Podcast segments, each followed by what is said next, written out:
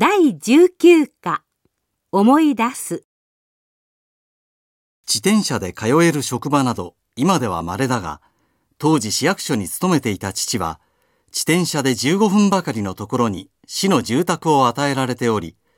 毎日まるで時計ででも測ったように5時半には必ず家へ帰ってきた。どんなに暑くても、どんなに寒くても、よほどのことがない限り、これは定年で退職するまで変わらなかった。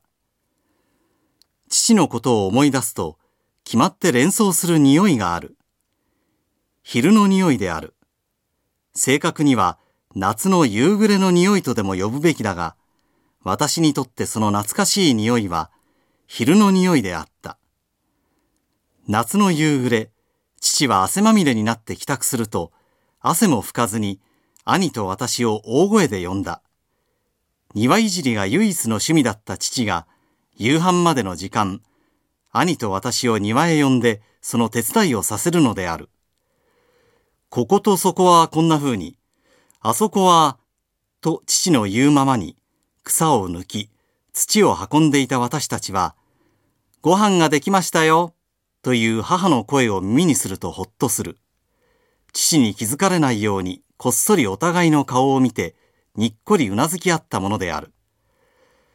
じゃあ、最後に水をやって、それから手を洗って食事にしよう。その言葉でようやく庭仕事から解放される。昼の匂いがするのはその時である。あれは、一日中強い日に焼かれた草木が水を与えられて生き返る時に出す匂いだったのだろうか。それとも、乾ききった土がごくごくと喉を鳴らしながら水を飲む時に出す匂いだったのだろうか。どちらにしても忘れられない嬉しい匂いであった。夕涼みがてら花火でもしようか。機嫌のいい日の父はそう言って私たちを庭へ連れ出した。あるいは仲良く庭仕事を手伝った子供たちへのご褒美のつもりだったのかもしれない。もっとも花火といっても線香花火である。当時のことだから、今のように空高く上がる打ち上げ花火や、通りがかりの人を驚かせるほどの大きな音を出すものはない。それでも、火傷をするといけないからといって、火をつけるのは父の役目だった。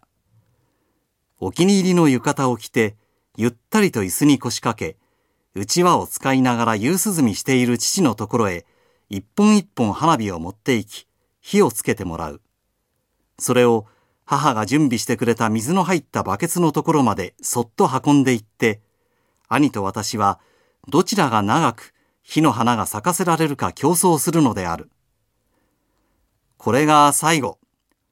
父がそう言って火をつけてくれた一本が消えてしまうと、それまで火の玉をじっと見つめていた目には、一瞬あたりが暗闇になってしまう。この瞬間、昼の匂いがもう一度する。今度は少し寂しい匂いである。子供の時間が終わる匂いである。父が亡くなって10年余り、ベランダで大きな声を上げて楽しそうに花火をしている子供たちの姿を眺めつつ、懐かしい昼の匂いとともに、今日も父のことを思い出している。